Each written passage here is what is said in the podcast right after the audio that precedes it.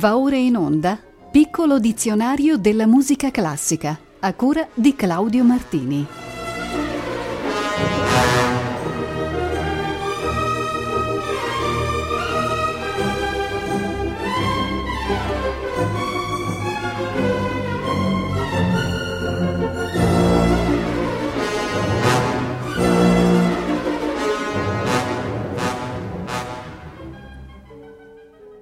Buon pomeriggio. Parleremo oggi del Rinascimento in musica, movimento collocabile nei secoli XV e XVI e manifestatosi dopo quello letterario dovuto al rinascere dell'interesse verso le culture greca e romana.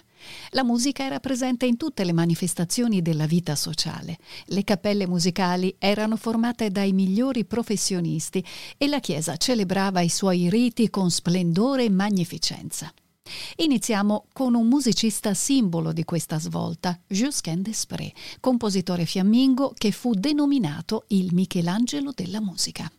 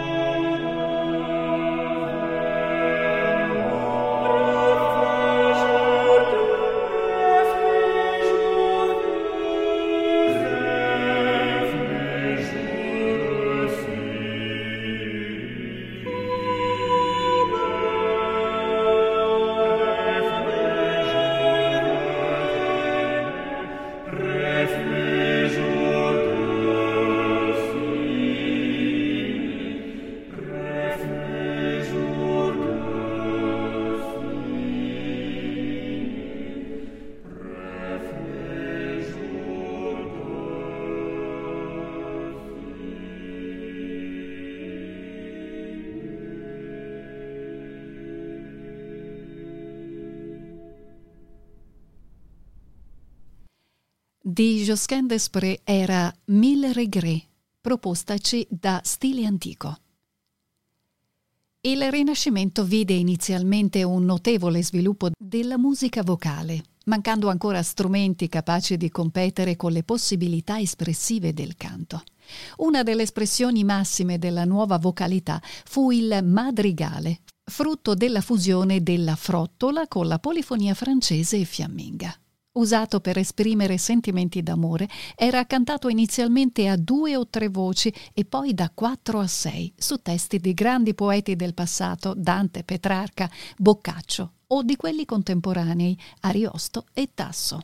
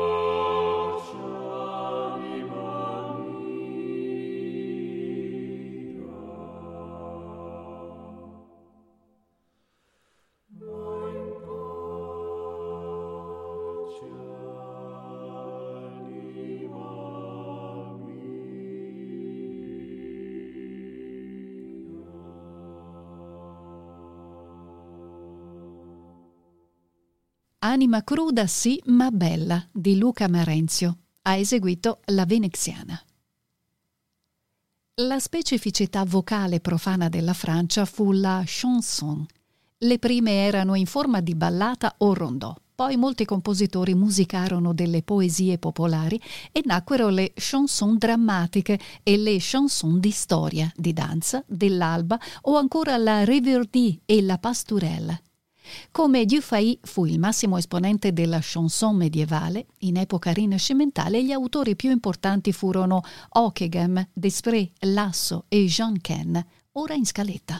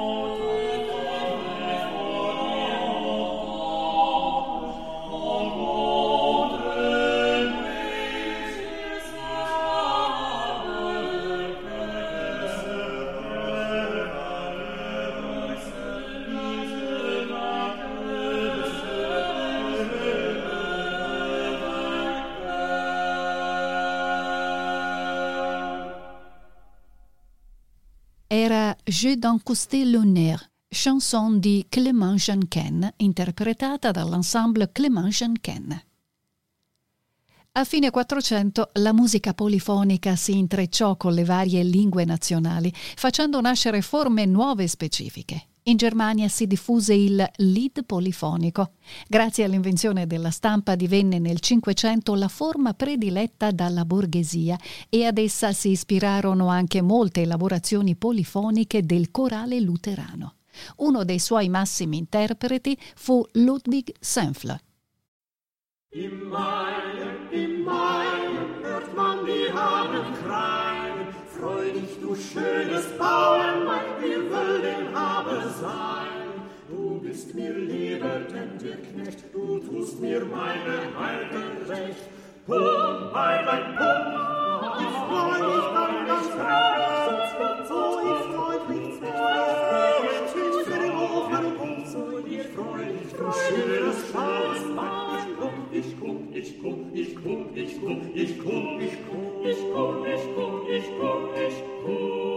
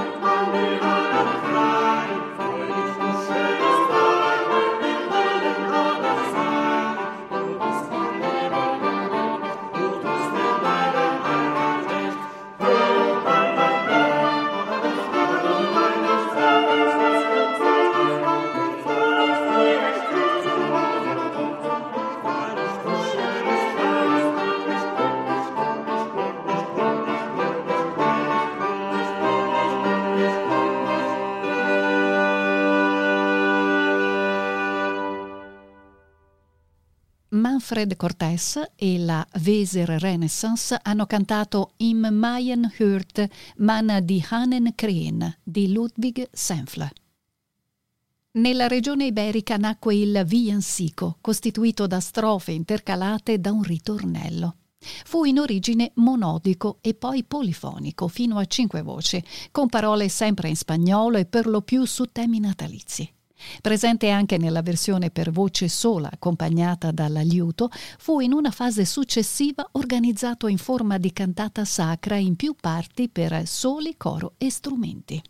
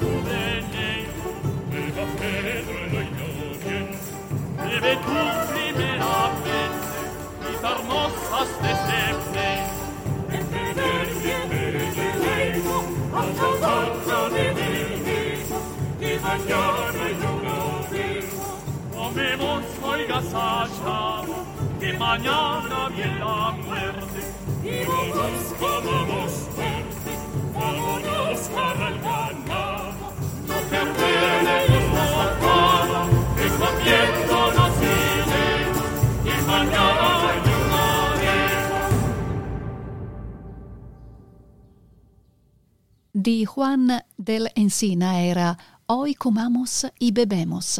Jordi Savall ha diretto Hespèrion XX.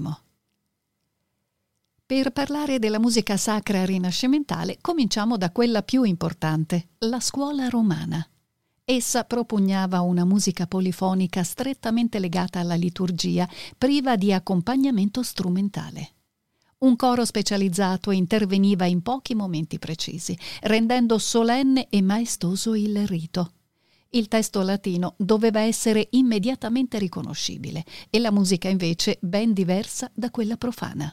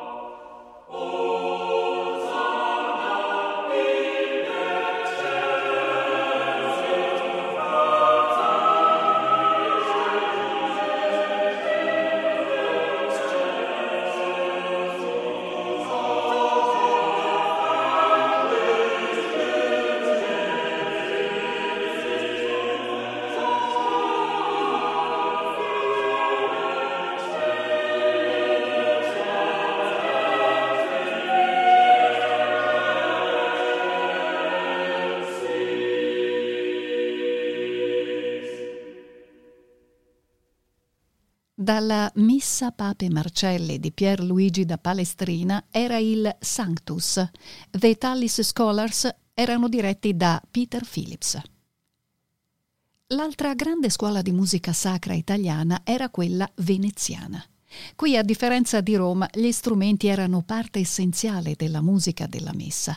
L'organo sottolineava i passaggi fra i diversi momenti del rito e con archi e fiati accompagnava il coro, creando un'atmosfera brillante e sfarzosa.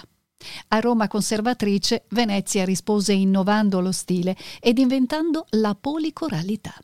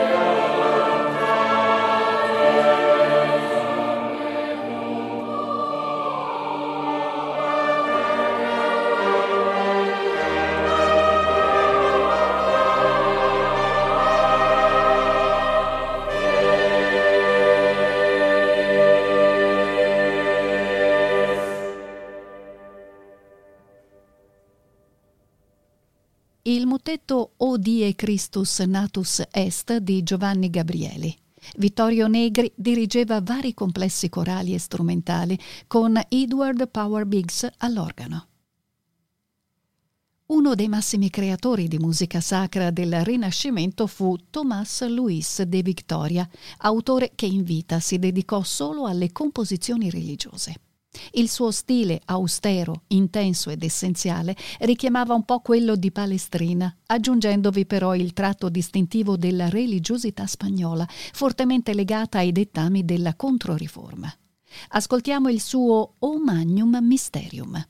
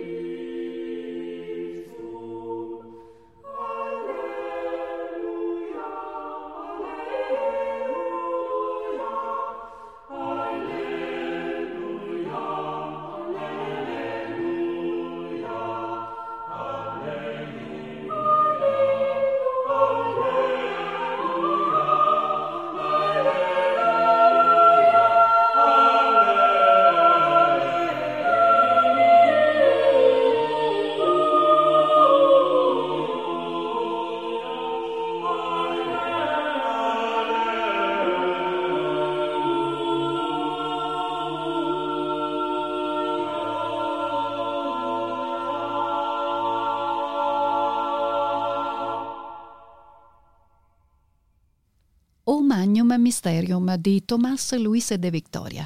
Jeremy Summerly guidava la Oxford Camerata.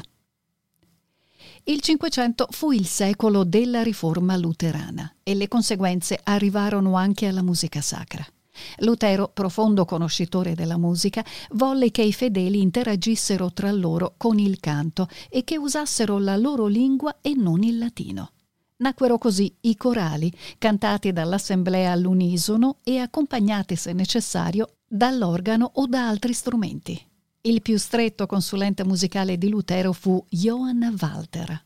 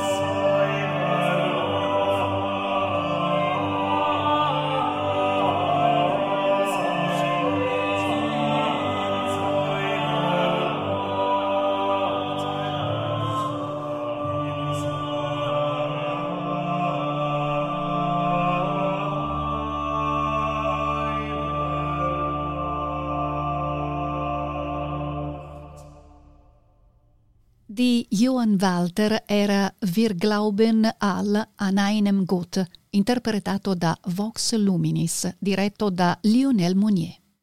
Nel Rinascimento fiorì anche la musica strumentale. Nuovo spazio trovarono strumenti già usati nel Medioevo come l'organo.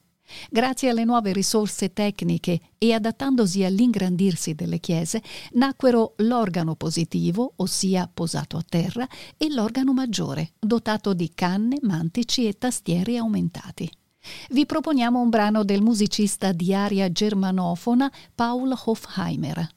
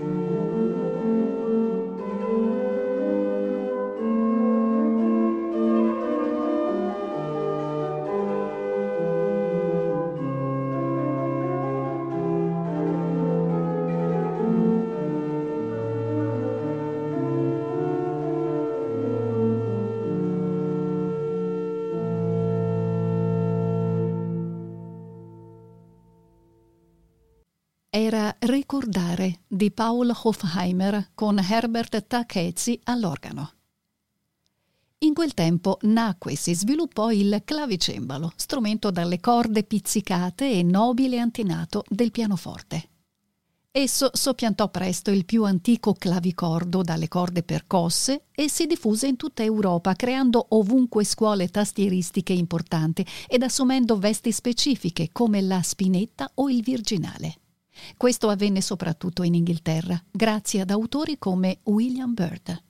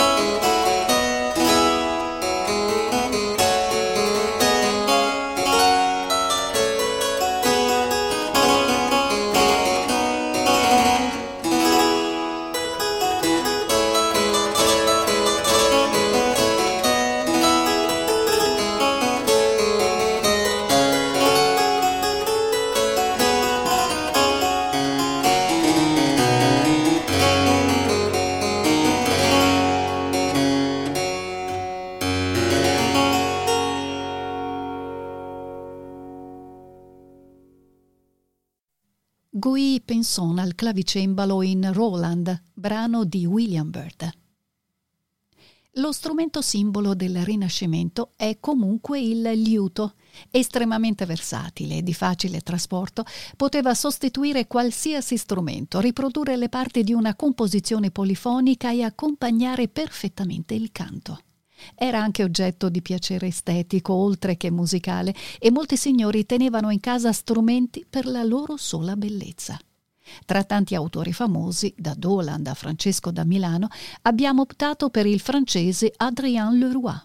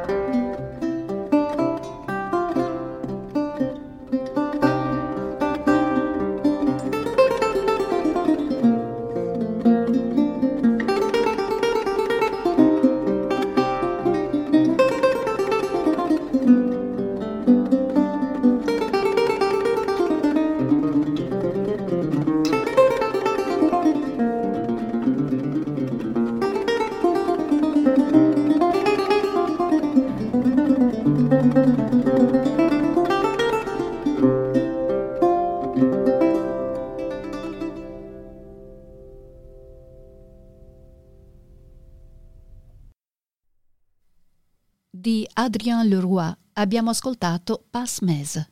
A liuto era Ron McFarlane. Anche i complessi polistrumentali si affermarono in quegli anni, in analogia allo sviluppo della polifonia. Un esempio ci viene dalle raccolte di danze eseguite da gruppi di cui facevano parte fiati, archi e percussioni. A questa forma espressiva si dedicò molto il tedesco Michael Praetorius. Con la sua raccolta di Danze da tersicore ci dà uno spaccato vivo delle tradizioni musicali e coreografiche del tempo.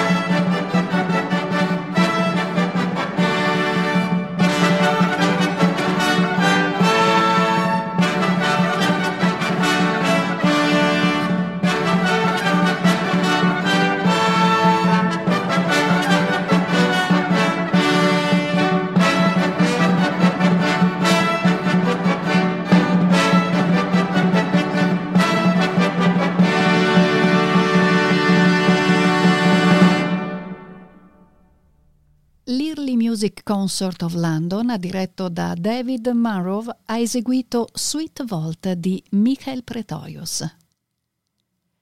Un altro esempio di complesso musicale è il Consort di Viole. Nato in Inghilterra a cavallo tra 5 e 600, riusciva ad esprimere bene il carattere malinconico e introspettivo delle composizioni. Vi si esercitarono eminenti autori quali Doland, Holborn, Alfonso Ferrabosco e Gibbons.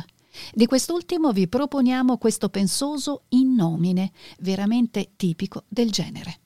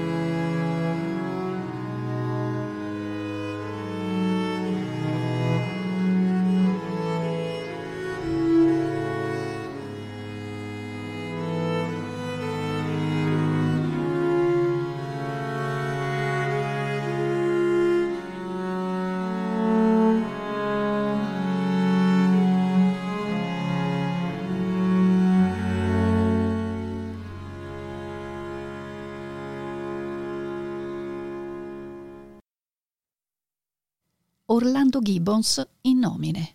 Era The Rose Consort of Viols. Alla fine di questa carrellata collochiamo un grandissimo compositore che fu il miglior anello di congiunzione tra la musica rinascimentale e quella ormai incipiente del barocco, ossia Claudio Monteverdi.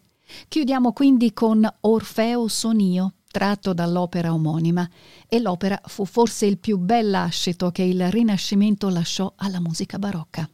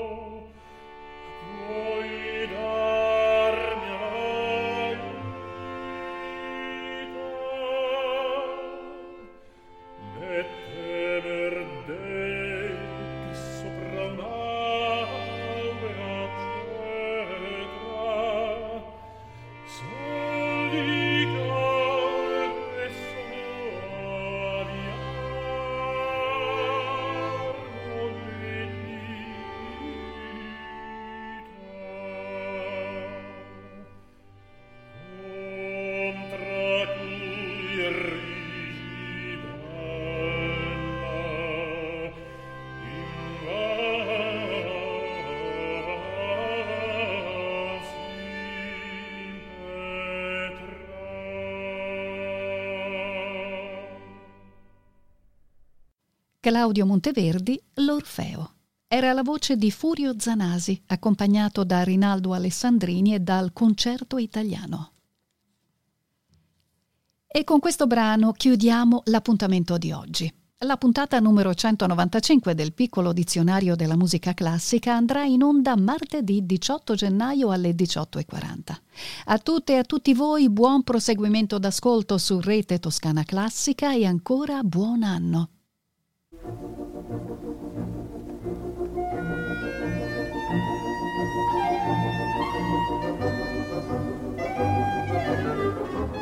Abbiamo trasmesso Piccolo Dizionario della Musica Classica, a cura di Claudio Martini.